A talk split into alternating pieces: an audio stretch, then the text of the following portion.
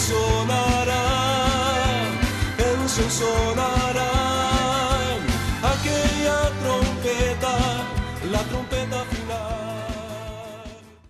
La Iglesia de Cristo de los Ministerios Llamada Final en Phoenix, Arizona, presenta su programa Llamada Final. Conscientes de que vivimos los últimos tiempos y que la humanidad necesita escuchar la verdad eterna de Dios, presentamos el siguiente programa con el pastor José Arriaga. Con ustedes, el pastor José Arriaga con el mensaje de la palabra de Dios.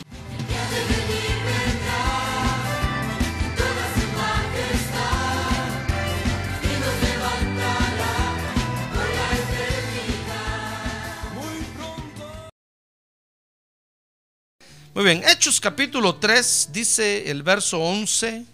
Y estando él asido de Pedro y de Juan, está hablando del cojo de nacimiento, que Pedro y Juan habían sanado. Todo el pueblo, dice el verso 11, lleno de asombro, corrió al pórtico llamado de Salomón, donde ellos estaban. Entonces dice el verso 12 que al ver esto Pedro dijo al pueblo, varones israelitas, ¿por qué os maravilláis de esto? ¿O por qué nos miráis así como si por nuestro propio poder o piedad le hubiéramos hecho andar? Amén y amén. Muy bien. Quiero que vea conmigo cómo en este acontecimiento se ve, fíjese, cómo es que Dios usa a los hombres en su obra. A tal grado que ahí al principio, fíjese que dice Hechos 3:12 que Pedro y Juan se quedaron asustados. Se quedaron asustados de ver que la gente los estaba admirando a ellos por lo que habían hecho. Por eso dice el verso 12 que Pedro le dijo al pueblo, varones israelitas, ¿por qué os maravilláis de esto? ¿O por qué nos miráis así? Imagínense cómo los estaban mirando, hermano. Tal vez, tal vez la gente que estaba ahí se le salían los ojos de ver cómo aquellos habían levantado aquel cojo de nacimiento. ¿Se recuerda de eso, verdad? Y el cojo empezó a brincar y empezó a correr, hermano. Dice que entró al templo alabando y adorando a Dios. Entonces toda la gente se juntó. Sin duda la noticia se regó. Ahí estaba el canal 3 y el canal 12. El 33 también. Ahí estaban todos los noticieros, hermano. Y entonces el apóstol Pedro les dice, miren, miren, ¿por qué se maravillan de esto? Porque nosotros tenemos que entender a Dios en este asunto, hermano. A ver, diga, yo voy a entender a Dios. No, pero recio y con ganas, yo voy a entender a Dios. Porque hay muchos que no entienden a Dios, hermano. Y en esto tan sencillo y tan básico, no entienden a Dios. Todavía se preguntan por qué un pastor está ahí y habla. ¿Por qué los regaña y ustedes no dicen nada? ¿Por qué? Porque hermano, la gente todavía no entiende que Dios usa a los hombres. Dios usa a los hombres. Dice, dice la Biblia que cuando Belsasar estaba allá en el palacio en aquella gran fiesta, ¿se recuerda de eso, verdad? Dice el libro de Daniel que estaba, una, en una gran fiesta y mandó a traer los vasos consagrados de Dios y empezaron a beber vino en ellos. En eso salió una mano blanca y escribió en la pared. Dice que salió una mano como de hombre. Imagínense cómo vio la manota, hermano. Con un, con un lápiz, lapicero o una tiza, un crayón, no sé con qué. Pues dice, dice que escribió Mene, Mene, Tekelu Parsin. ¿Por qué no dijo y salió una ala de ángel o una pata de araña? una mano como de hombre. Porque Dios usa a los hombres, hermano. Nosotros tenemos que entender a Dios de una vez por todas y, y, y, no cuestionar a Dios por eso, porque Dios usa a los hombres. A ver, diga, Dios usa a los hombres. Es así que un día Dios mismo tuvo que tomar cuerpo de hombre y venir a la tierra. ¡Ah, gloria a Dios! Para enseñarle a los hombres mismos. Dios hubiera podido, hermano, desde el cielo hablar y que todos lo oyeran, pero no, Él vino y tomó cuerpo humano para demostrarnos una vez más que Dios usa a los hombres. Entonces nosotros tenemos que entender eso. Porque Dios usa a los hombres. A ver, diga, Dios usa a los hombres. A ver, diga, Dios me va a usar a mí. A ver, diga que tiene un lado, Dios lo va a usar a usted. Dios lo va a usar a usted. Aunque no lo crea, dígale. Mire, yo nunca me imaginé que Dios me fuera a usar un día a mí, mucho menos en predicar. Hermano, si yo tenía un tic nervioso y hasta tartamudo también era. ¿Qué, esperanzas que fuera yo a... Si me recuerdo que yo andaba peleando con el líder de jóvenes para que me pusiera a dirigir en los cultos de los jóvenes y no me ponía porque no, porque no podía, los cantos se me trababan aquí, mire. Para cantar, ay, ay, ay, ay, ay, ay, ay, ay, ay, ay, ay, ay, ay, un nombre. Como que el disco se rayaba. Acuérdense que en aquel tiempo no había cassette ni CDs ni nada de eso, eran discos de aquellos long player, man. ¿Se acuerdan cuando se rayaban esos cuentos, verdad?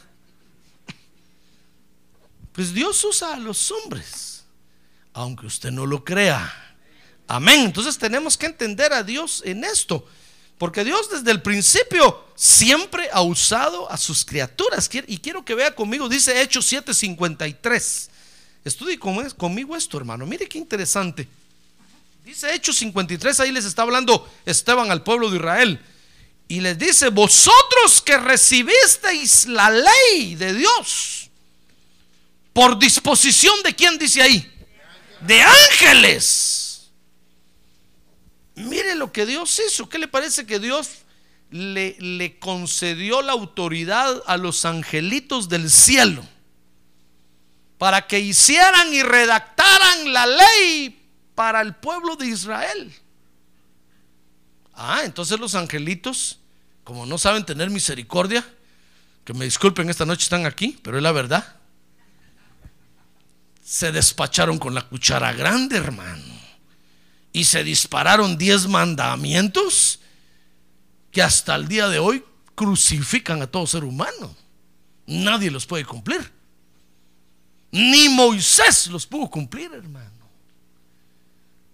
Todos los angelitos le dijeron, como no, Señor, con mucho gusto nos da. Entonces nos estás delegando para que nosotros le hagamos la ley a estos. Sí, les dijo Dios, háganla. Y ustedes se la dan y ustedes velen porque la cumplan. Entonces los ángeles redactaron toda la ley de Moisés, hicieron todo y se la dieron en el monte, en el monte Sinaí, se la dieron a Moy. Y cuando Moisés venía bajando el monte, ¿qué le parece que el pueblo ya estaba en tremendo, en tremenda fiesta adorando a, hermano un ídolo ahí. Cuando Moisés vio eso, dijo, sí, ¿y qué van a andar? ¿Qué van a poder cumplir esto que me dieron estos ángeles? Y de la cólera quebró las tablas de la ley. Pero Dios le da participación a sus criaturas. ¿Se da cuenta? ¿Comprende eso? Hermano, tal vez usted quisiera tratar directamente con Dios. Y Dios le va a decir, no, no, no, momento joven, váyase a la iglesia y hable con el pastor. Pero si no se puede hablar con el pastor, pida una cita. Ahí que la hermana Alicia lo anote. Que le diga, dentro de seis meses que venga. Y todavía oye usted decir al pastor, después de que tengan cinco años de estar en la iglesia, tal vez hablo con ustedes. Ay, hermano. Es más fácil hablar con el presidente Bush que con este pastor. Pero Dios le dice, pero es con él que usted tiene que hablar. Conmigo no haga cola, por favor, y espere su turno. Porque Dios usa a los hombres, hermano. Dios usa a sus criaturas. Y, dice Génesis 2.15 que Dios usó a Adán, fíjese, para que Adán administrara el huerto del Edén. Dice que le dio autoridad sobre todo animal, sobre todo lo que había ahí. Porque Dios puso como, como rey a, Adán en el huerto y le dijo, mira Adán, vas a administrar todo lo que hay en el huerto. Entonces dice Isaías 1.2. Dice Isaías 1.2. Quiero que lea ese verso conmigo. Dice, oíd cielos y escucha tierra, porque el Señor habla. Hijos crié, dice Dios, y los hice crecer, mas ellos se han rebelado contra mí. Alguien está tomando agua ahí, ¿verdad? ¿Seré yo? Bueno, voy a aprovechar para tomar agua. Oiga lo que está diciendo Dios aquí, hermano. Hijos crié y los hice crecer, mas ellos se han rebelado contra mí. Fíjese que un día yo leí este verso y se me cruzaron los ojos, hermano. Yo dije, Señor, ¿cómo es posible que si tú tienes hijos y los crías, salgan torcidos? ¿Acaso no eres tú Dios? Tu palabra dice que todo lo que tú haces lo haces bueno y perfecto, ¿sí o no? Sí, hermano. Y entonces fui con mi pastor y le dije, mire pastor, fíjese, mire este verso. Explíquemelo, por favor, ¿cómo es eso que Dios tiene hijos, los cría y los hace crecer y los ingratos salen torcidos? Dice que más ellos se rebelaron contra mí. Ah, me dijo, es que acabas tú de descubrir un misterio tremendo de Dios, me dijo. Es que el problema de Dios, me dijo, es que utiliza sus criaturas para desarrollar a las otras criaturas. Y es cuando se mete en problemas Dios. Si Dios mismo lo hiciera, hermano, Dios no tendría problema. Pero Dios dice, a ver, José Arriaga, ven para acá, vas a, pastorear esta iglesia y vas a administrar esta iglesia. Y es ahí donde Dios se mete en problemas. Porque entonces Dios usa a sus, a sus creaciones para desarrollar, para criar a los otros. Y es ahí donde se echan a perder un montón, hermano. Y después resultan con cosas raras porque Dios le da participación a sus creaciones, ¿se da cuenta? Pero a pesar de eso, Dios no ha cambiado de forma de ser. La Biblia dice que Él es el mismo ayer, hoy y por todos los siglos. Dios sigue haciendo lo mismo. Por eso un día Dios dijo, bueno, voy a tener que arreglar esto porque estos mis ayudantes, dijo Dios, a veces echan a perder las cosas. Entonces Dios hizo un pacto con Él mismo y dijo, yo voy a hacer que todas las cosas ayuden para bien. Aún los errores que cometan, yo voy a hacer que les ayuden para bien. Ah, hermano. Entonces, ¿quién se lleva la gloria y la honra siempre de todo esto? Es Dios. Dios, Dios se lleva la gloria y la honra. Amén, hermano. Ya ve, ya notó conmigo que Dios le da participación a todos, a todos, a sus creaciones? Ahora, siempre que Dios da participación, hermano, hay un modelo que hay que seguir.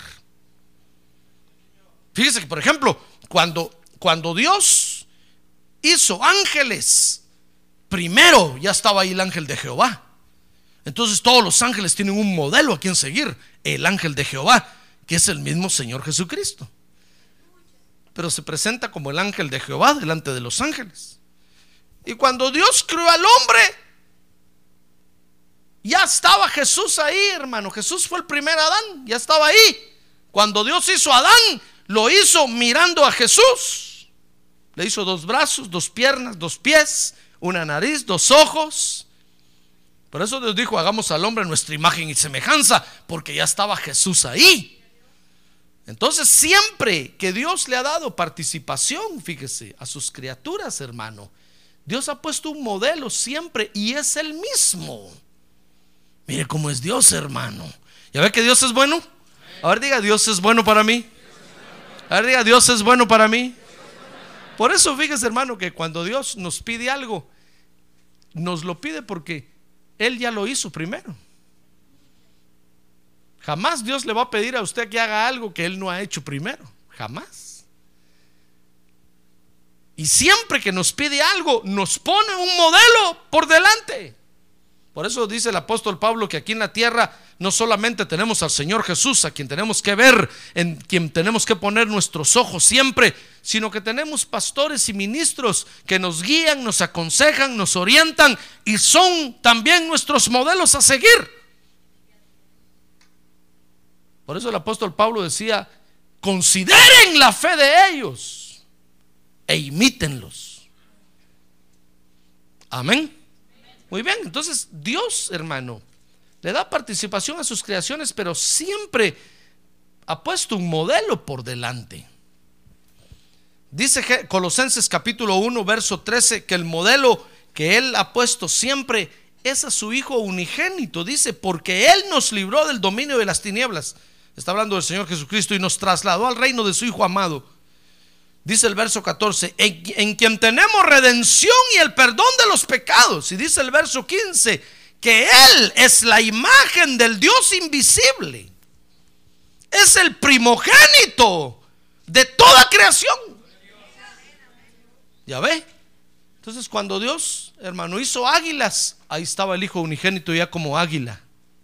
Cuando Dios hizo leones, ya estaba el Hijo unigénito como el león de la tribu de Judá, como lo describe Mateo. Cuando Dios hizo, hizo, hizo bueyes, ya estaba el Hijo de Dios como el buey que trabaja, como lo describe el Evangelio de Marcos. Cuando Dios hizo al hombre, ya estaba el primer Adán ahí, hecho. Y cuando Dios hizo el águila, como lo describe Juan, el Evangelio de San Juan, ya estaba el Señor Jesucristo, como el águila, hermano. En cada creación, Dios ha ido siempre por delante. Él ha sido el modelo para todos. Por eso no hay pierde en este asunto.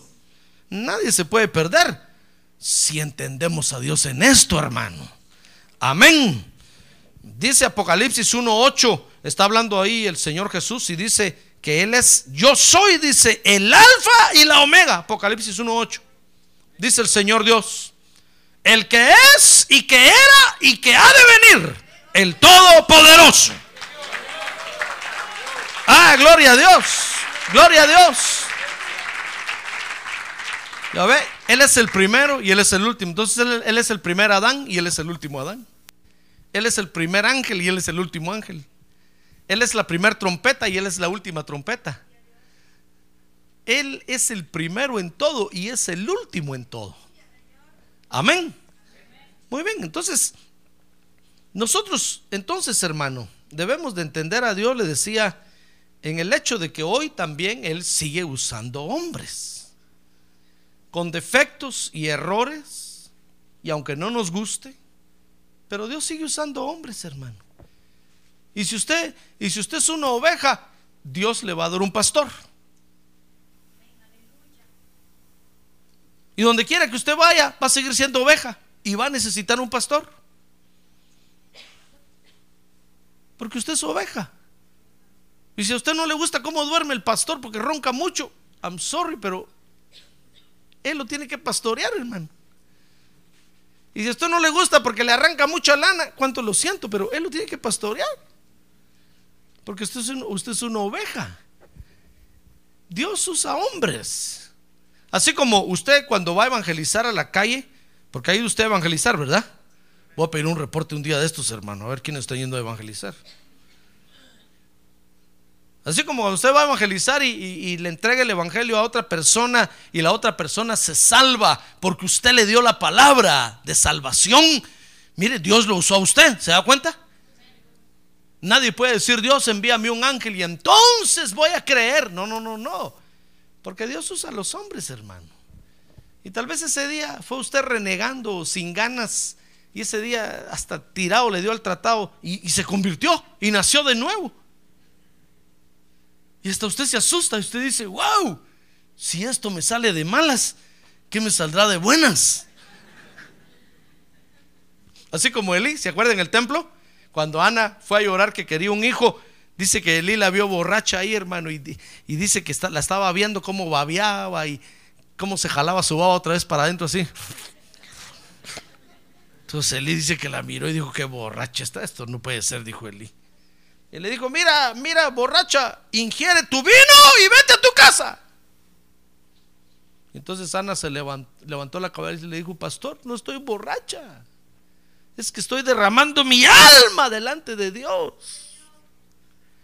Entonces, entonces le digo, ¿qué estás pidiendo? Es que es un hijo, va, que Dios te lo conceda, pero vete ya. De mala gana, hermano.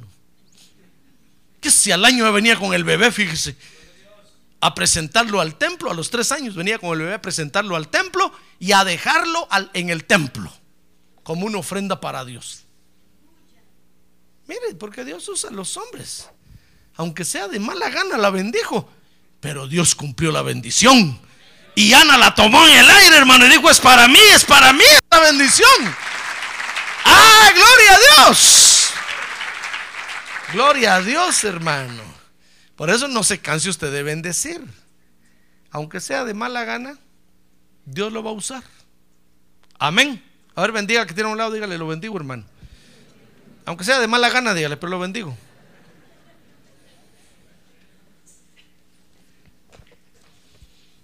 Por eso debemos de entender a Dios. Mire, dice segunda de Timoteo 2.20. Vea conmigo, segunda de Timoteo 2.20.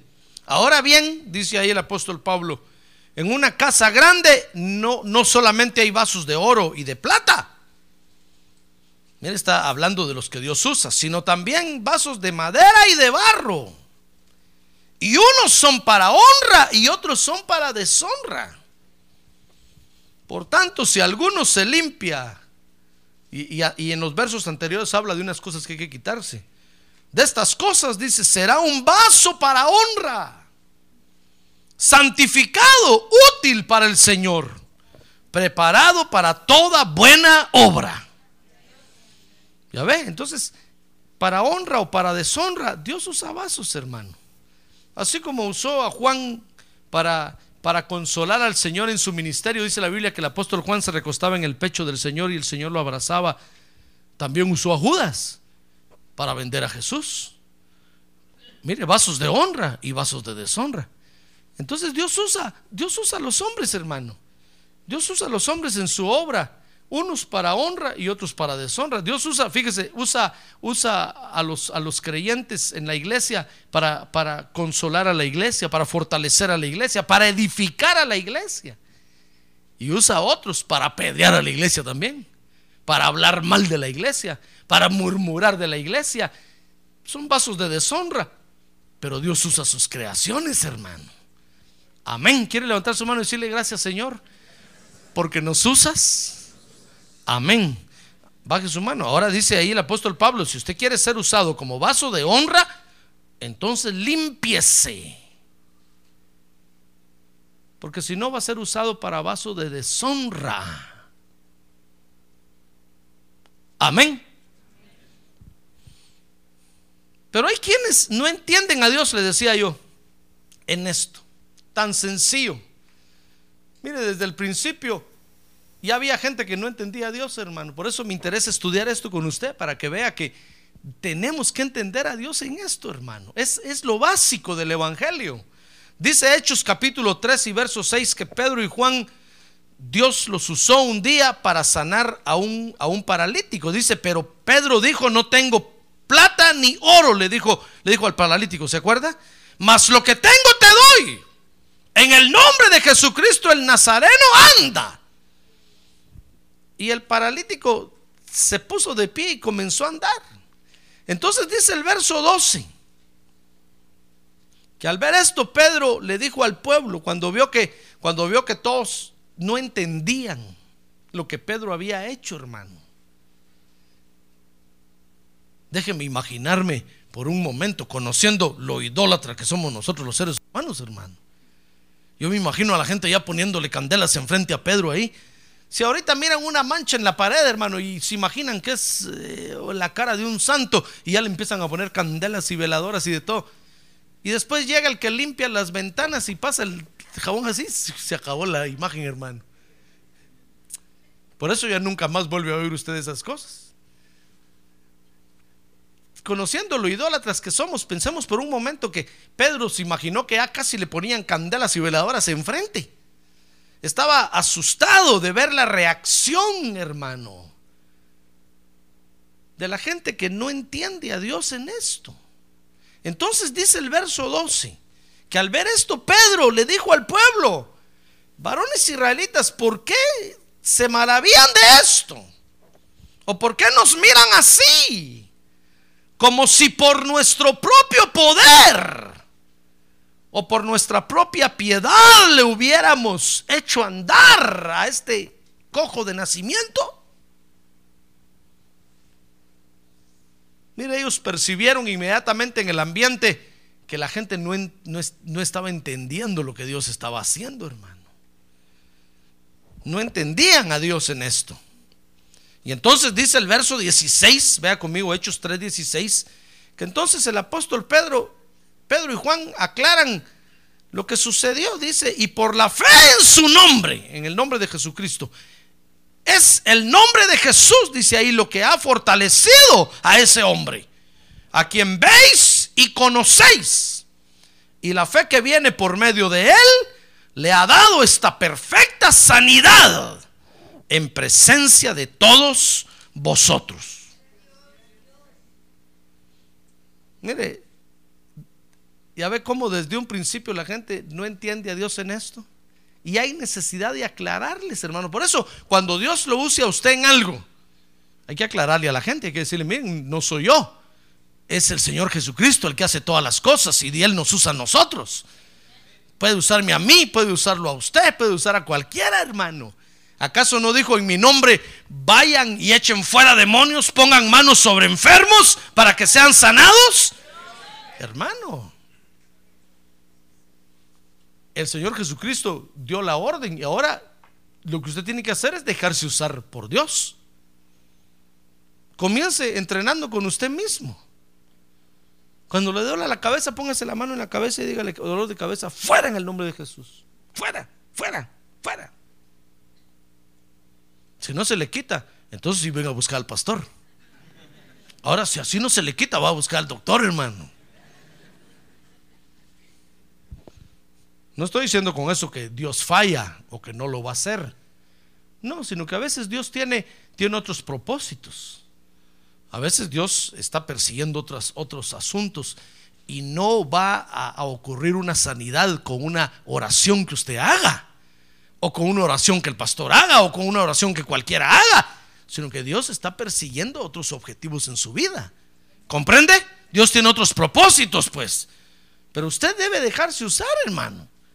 ¿Qué le parece que el, el 99.99% de los creyentes aquí no oran por los enfermos de su casa? A ver, pregúntale que tiene un lado, ¿usted ora por los enfermos de su casa? Creo que ni ganas de hablar tiene porque no lo hace.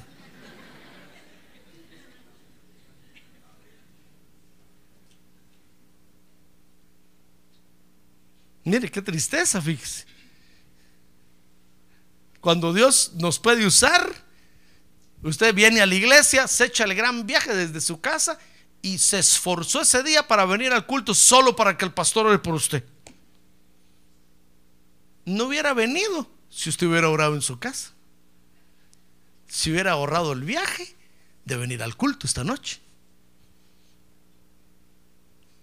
Pero es que nosotros así estamos acostumbrados, hermano. Ya ve que queremos aprender a leer y escribir y, y llevamos a nuestros hijos a la escuela. Y ahí los entregamos al maestro.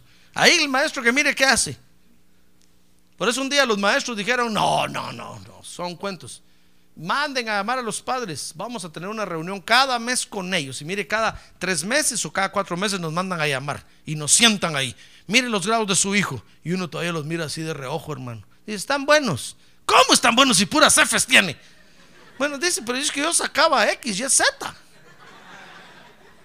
Este todavía está sacando mejores que yo. ¿Comprende? Y lo quieren involucrar a uno en el asunto y quieren que uno vaya y participe y esté ahí, porque ellos dicen no es solo de nosotros la tarea. Pues así es esto. Usted quiere que, que Dios le haga algo, viene a la iglesia y le pone la carga al pastor encima y le echa el bulto. Le dice, pastor, ore por mí, pastor, ore por mí, pastor, ore por mí. Entonces un día el pastor dijo, lo siento mucho, señores y señoras, hermanos y hermanas. Si usted quiere que Dios le conteste, ore usted. Yo no voy a orar por ninguno. Porque Dios nos, nos quiere usar, hermano. A ver, diga, Dios me quiere usar. Aunque sea para orar por su perrito en su casa, hermano.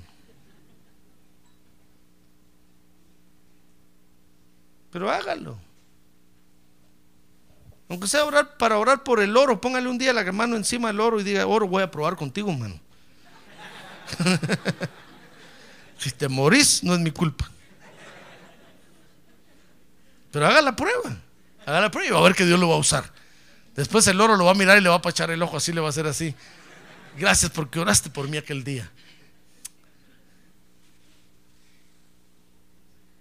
Pero haga la prueba, mire, en su trabajo, en la escuela, hermano. Cuántas cosas, cuántas maravillas Dios haría en todos lados si nosotros nos dejáramos usar por Dios. Pero nosotros creemos que, que solo, solo Dios solo usa al pastor. Yo no estoy diciendo que Dios no usa al pastor, Dios usa a los ministros, cada quien en la autoridad que Dios le ha delegado y en la responsabilidad que Dios le ha delegado, claro que sí. Pero Dios también lo quiere usar a usted, hermano. Porque Dios usa hoy a, a los hombres en la tierra. Porque quiere divulgar su evangelio por todos lados. ¡Ah, gloria a Dios! A ver, diga, gloria a Dios. Por eso cuando, cuando usted tenga un problema, ore usted primero, hermano. Si no se resuelve, entonces venga conmigo. Si no se resuelve, entonces dígale Dios, ¿a quién iré? ¿Con el abogado? ¿Con el médico? ¿A quién voy a ir a buscar ahora? Y el Espíritu Santo le va a decir a quién va, a quién va a buscar. Pero Dios deja de hacer muchas cosas en la tierra porque nosotros no nos dejamos usar, hermano. Y lamentablemente, como le digo, le repito, Dios nos necesita para este asunto, hermano. A ver qué decirle al que tiene a un lado, Dios lo necesita a usted, hermano. No se haga de la vista gorda, dígale, Dios lo necesita. No sé por qué dicen eso, ¿verdad? Pero así dicen. Por eso le digo que el problema mayor de Dios está en que nos necesita para este asunto. Qué facilito sería para Él hacer las cosas y, y resolver los problemas. Pero a veces lo va a llamar a usted para que haga algo. Y se quiere apoyar en usted y quiere encontrar en usted, hermano, una ayuda. Y usted dice, no, es que no puedo. No, es que estoy muy joven. No, es que no, no, no hay tales, hermano. Llegó el día en que Dios lo quiere usar a usted. Ah, gloria a Dios. Dios lo quiere usar a usted. Dios lo quiere usar a usted. Solo que el día que Dios lo empiece a usar, no va a decir, oh, ya soy yo mejor que mi pastor, que sea a un lado el pastor. No, no, no, no, por eso le digo, cada quien en su lugar. Eso fue lo que el apóstol, Pablo, eh, el apóstol Pedro impidió ahí, hermano, que los exaltaran a ellos y les pusieran candelas y veladoras y los, y los elevaran más alto que el Señor Jesucristo. Él dijo, no, no, no, momento, momento. Señores, les dijo, momento. ¿Por qué se maravillan? Como si, por, como si nosotros por nuestro propio poder hubiéramos hecho esto. No. Como diciendo, miren, para nosotros esto es común. Porque Dios usa a sus hijos hoy. ¿Ve la necesidad que hay en que nos dejemos usar, hermano? Entonces Pedro y Juan aclararon que era por el nombre del Señor Jesucristo que Dios, que Dios estaba haciendo aquella, aquella operación tremenda, hermano, aquel milagro. Entonces ahora nos toca a nosotros entender a Dios en esto y participar en esto, hermano. ¿Quiere usted entender a Dios? ¿Quiere usted entender a Dios? Ahora diga, levante su mano y dígale, Dios, yo te quiero entender en esto. Y dígale, Dios, yo quiero participar en esto. Ahora baje su mano. Ya ve que no estamos tan lejos como estos del principio que no entendían a Dios, hermano. Dios nos quiere usar a nosotros también. Y usted está diciendo, no, es que ya va a traer Dios a otro. Le conté aquella vez que, que yo le decía a Dios, vamos, queremos comprar un templo. ¿Se recuerda, verdad? Y entonces yo estaba adorando ese día a Dios, hermano, y se me metió eso en el corazón y dije, Dios, queremos comprar un templo. Y yo miré a la iglesia así, hermano. Ay, Señor, le dije, pero trae a los millonarios. Y el Espíritu me dijo, ¿qué me estás diciendo? Trae a los millonarios porque queremos comprar un templo. Y necesito money. Ni modo que con cascaritas de güero güero. ¿Verdad que no? Entonces el Espíritu me dijo, ¿Quiénes quieres que vengan? Los millonarios, Señor. Entonces me dijo, Si a ellos son los que he traído. ¿Dónde están que no los veo? Decía yo, tal vez, tal vez se subieron al techo. tal vez están por arriba en el techo.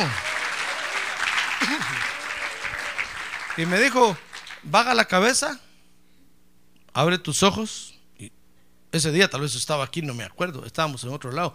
Usted estaba adorando a Dios, Padre, y yo, abre los ojos, mira, ellos son los millonarios. Le dije, Señor, ¿qué me estás diciendo? Sí, que a ellos yo los voy a hacer ricos y los voy a hacer millonarios. ¿Usted le cree a Dios o no? ¡Ah, gloria a Dios! Dios lo va a hacer millonario a usted, hermano. ¿Le cree usted Dios o no le cree? Yo le digo, Señor, sigo esperando cuando los hagas.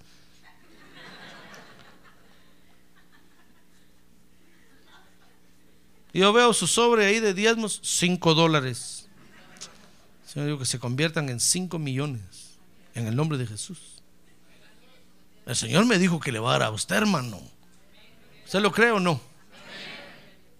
Por eso cuando mi esposa me dijo, vamos a colgar unas monedas de, de oro ahí en el techo, mire para arriba. Yo le dije, yes. Eso es lo que tenemos que hacer para que toda la iglesia se embarace de oro. A ver, mire para arriba, mire para arriba así.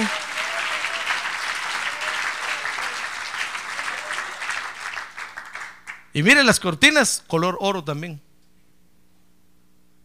¿Se acuerda, ¿se acuerda lo, que, lo que Jacob hizo allá con las ovejas? ¿Se recuerda?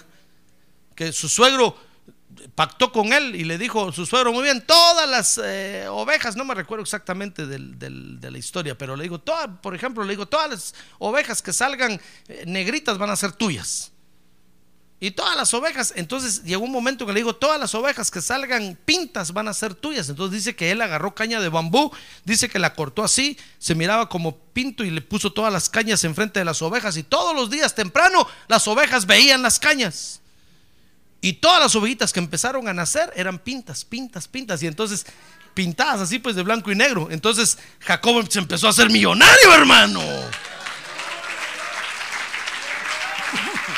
Ah, ahora diga, gloria a Dios. ¿Ya ve cómo lo tengo a usted ahora aquí? Mire para arriba, mire para arriba. tanto ver monedas de oro, eh, usted va a empezar a producir oro, hermano. Y ese día entonces va a decir, Dios me está usando, pastor. Cuando traiga un sobre de diezmos de 500 mil dólares, mire hermano, a decir yo, gloria a Dios. Dios lo está usando. Amén o no amén. Hermano, Dios, Dios me dijo a mí, que le va a dar a usted dinero. ¿Qué culpa tengo yo? Y yo cumplo con decírselo. Entonces, pastor, ¿de dónde tela? Si no hay arañas. Si... Dios hace maravillas, hermano. Gloria a Dios. Dios hace maravillas, maravillas, maravillas, maravillas.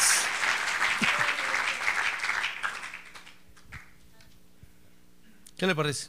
¿Se quiere dejar usar por Dios o no? Sí, entonces mire para arriba, mire las monedas y dígale, Dios, esas monedas son mías. Esas monedas son mías. A ver, levante su mano y quiere decirle, Dios, esas monedas son mías. Esas monedas son mías. Dios lo va a empezar a usar. Amén. Entonces, nosotros ahora nos toca a nosotros entender a Dios en esto, hermano. Que es a nosotros a quien Dios nos va a usar.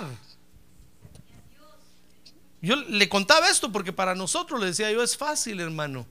Sentarnos y decir, bueno, Dios, ¿cuándo vas a traer a los millonarios? Que vengan, sí, que vengan y que den su dinero.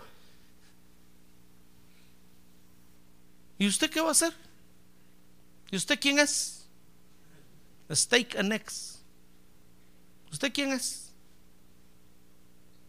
Bueno, yo no, yo solo vengo, hermano, y aquí, pues, calentando silla. Por eso Dios me dijo, no, no, no, no va a venir ninguno. Ellos son los millonarios. Por eso no se asuste si un día de estos usted le da una ofrenda grandota a Dios, hermano. Gloria a Dios. A ver, diga, gloria a Dios. Porque Dios lo va a usar. Entonces tenemos que entender a Dios en esto y tenemos que participar ahora en la oportunidad que Dios nos da. ¿Quiere usted entender a Dios y participar? Muy bien, entonces para esto tenemos que hacer tres cosas. A ver, dile que tiene un lado, tenemos que hacer tres cosas, hermano. Primero, tenemos que aceptar que Dios ha exaltado al Señor Jesucristo. ¿Usted acepta eso? ¿O quiere usted estar arriba del Señor Jesucristo? ¿No? ¿Acepta usted que Dios ha exaltado al Señor Jesucristo? Mire, las, damas corren más peligro de, no reconocer esto. Porque si no se sujetan a su cabeza, que es el esposo, quieren quitar al Señor Jesucristo de- de- de- del lugar que tiene, porque quieren ser la cabeza del hombre, y la cabeza del hombre es Jesucristo.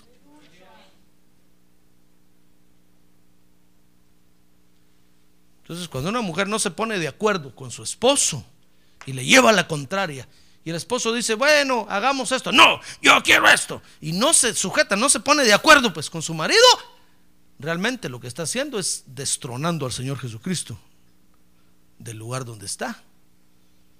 Le aclaro esto, porque pareciera sencillo, hermano. ¿Acepta usted que Dios ha exaltado al Señor Jesucristo? Sí, amén, amén, sí, Señor, sí, sí, aleluya, gloria a Dios, aleluya, amén. ¿Quién no lo acepta? No, pero tenga cuidado. Usted tiene una posición y debe saber mantenerse en su posición. Si se sale de ahí, está destronando al Señor Jesucristo. ¿Hay gacho? ¿Me agacho, como dijo el gabacho? ¿Hay gacho o no? ¿Acepta usted que Dios ha exaltado al Señor Jesucristo? Mire, es como cuando usted evangeliza a alguien y le dice, ¿acepta usted a Jesús como su Salvador? Y dice, no, sí, sí, yo siempre lo he aceptado. Desde que nací lo acepté. No, no, no, no. No. ¿Acepta usted a Jesucristo como su Salvador y confiesa que es pecador? Lo mismo es esto. ¿Reconoce usted o, o acepta usted que Dios ha exaltado? Sí, yo lo acepto. Sí, ¿Quién no reconoce que Él es rey? Pero lo vivimos destronando a cada rato, hermano. No. ¿Acepta usted que Dios ha exaltado al Señor Jesucristo? Bueno, dice Hechos 3:13. Es lo primero que tenemos que hacer. Eh, Les dijo Pedro ahí, el Dios de Abraham, de Isaac y de Jacob, el Dios de nuestros padres, oiga bien, ha glorificado a su siervo Jesús, al que vosotros entregasteis y repudiasteis en presencia de Pilato, cuando éste había resuelto ponerle en libertad. ¿Me escuchó bien? Dios, oiga, Dios ha resuelto glorificar a Jesús. ¿Comprende eso? Aunque usted no quiera. Aunque usted diga, no, pero a mí no me gusta. Ya Dios lo glorificó, hermano. Dice la Biblia que a Dios lo sentó a su diestra y le dijo, siéntate a mi diestra hasta que ponga a todos tus enemigos por estrado de tus pies. Ya Él está la diestra del Padre. Si a usted no le gusta, I'm sorry, pero ya Él está a la diestra del Padre. Entonces tenemos que aceptar con humildad, hermano, que Dios ha exaltado al Señor Jesucristo. Tenemos que decirle, Señor, tú eres el Señor de señores y el Rey de reyes. Tu orden es un orden perfecto. Tu reino es un reino excelente. Y ahí quiero yo estar.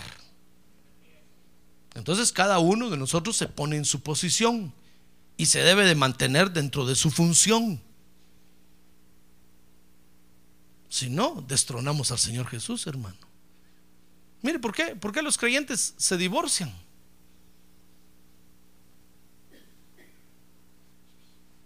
Es sencillo, porque no se ponen de acuerdo. Y qué triste que haya creyentes que se tengan que divorciar, hermano.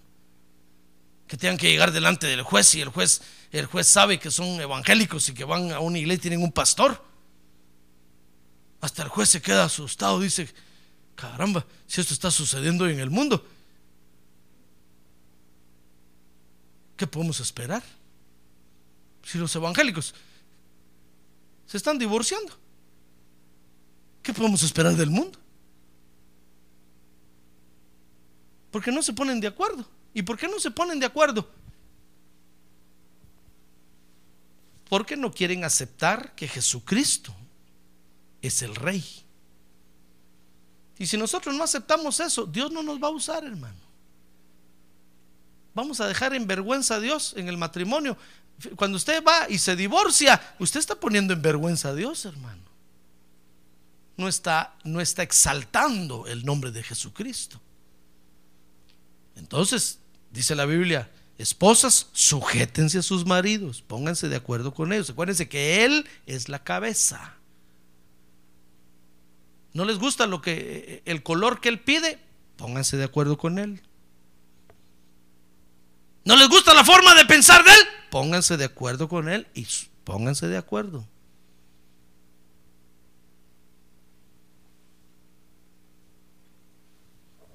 ¿Se da cuenta? Entonces tenemos que aceptar, primero, tenemos que aceptar que Dios ha exaltado al Señor Jesucristo, hermano. ¿Quiere usted que Dios lo use? Bueno, entonces acepte que Dios exaltó al Señor Jesucristo. Y que el orden que el Señor Jesucristo pone es el orden perfecto. Amén. Segundo, tenemos que reconocer que toda la vida hemos escogido el mal. ¿Quiere usted, ¿Quiere usted reconocer eso? Ahí levante su mano y dígale, Señor, yo reconozco que cuando me toca escoger, siempre he escogido lo malo. Baje su mano. No estoy ofendiendo a su esposo y su esposa, pues yo sé que usted escogió bueno.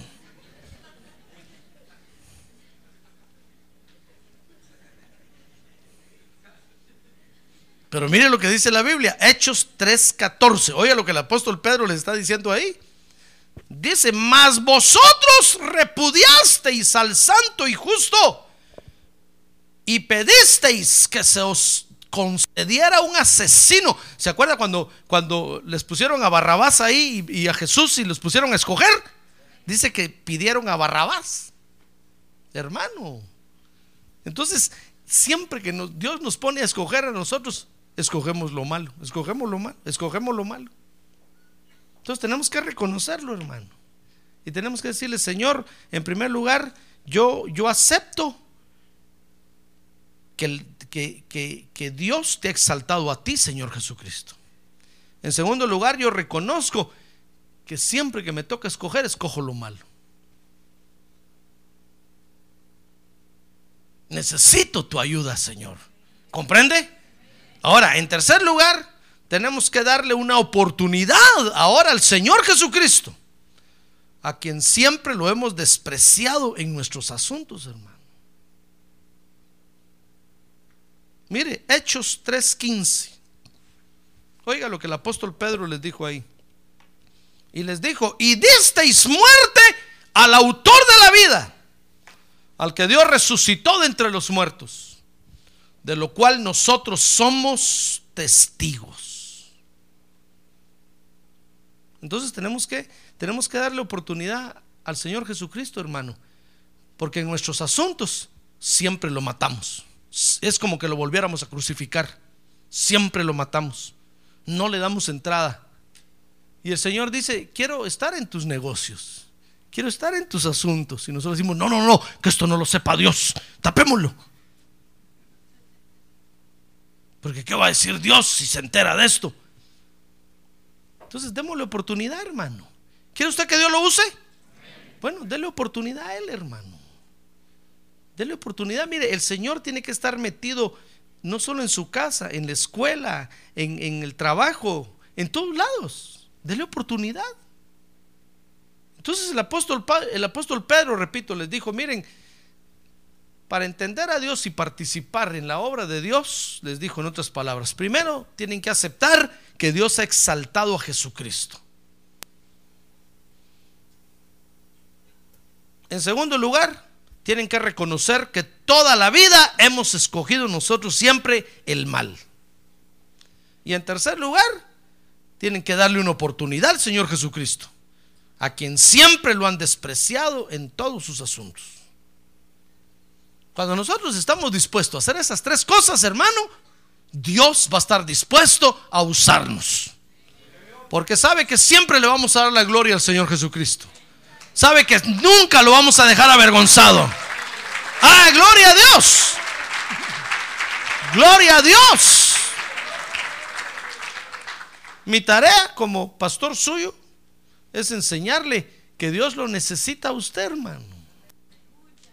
¿Qué hago yo?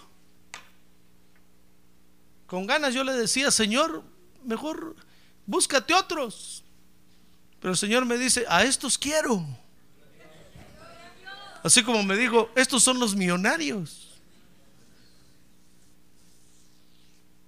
Dije, Señor, ¿no será que son millonarios del siglo que viene? No, me dijo, de ahora, de ahorita.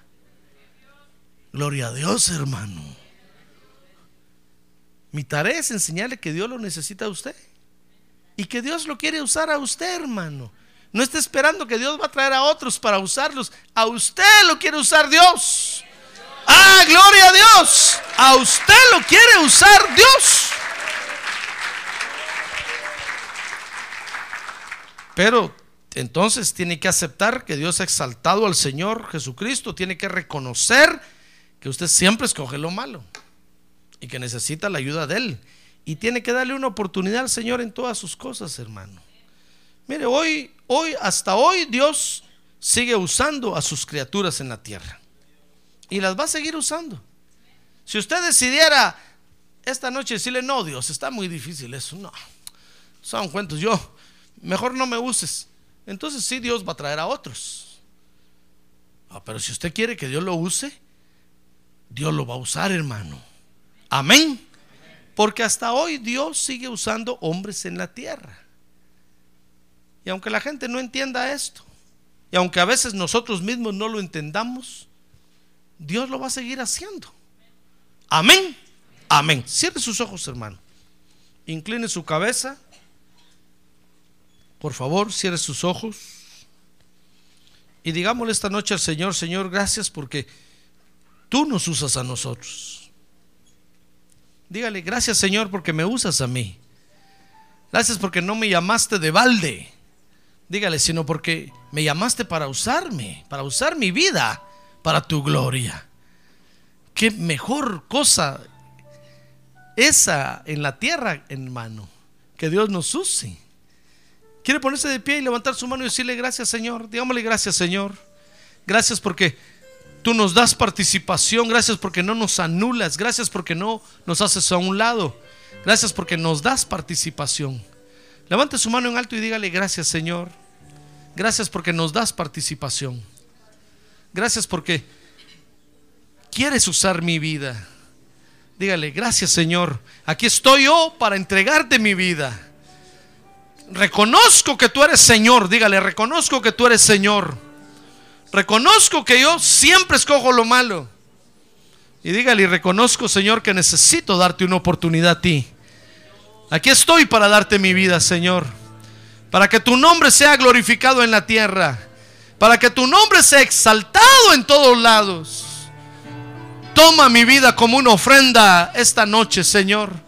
Dígale, toma mi vida como una ofrenda. Padre, aquí estamos esta noche con la iglesia entregándonos cada uno de nosotros en tus manos, porque queremos ser usados por ti, Señor. Porque para eso nos trajiste a tu luz admirable. Queremos que tu nombre sea dado a conocer a toda la gente. Queremos que tus maravillas se vean por todos lados, Señor. Usa nuestras vidas, usa nuestras vidas, Señor Queremos honrar tu nombre. Nuestra única intención es exaltar tu nombre, glorificar tu nombre. Usa nuestras vidas, Señor.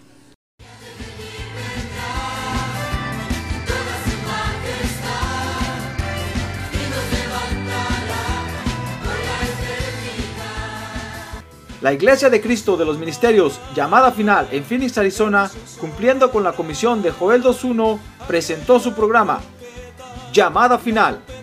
Esperamos que nos vuelva a sintonizar la próxima semana a la misma hora por esta emisora.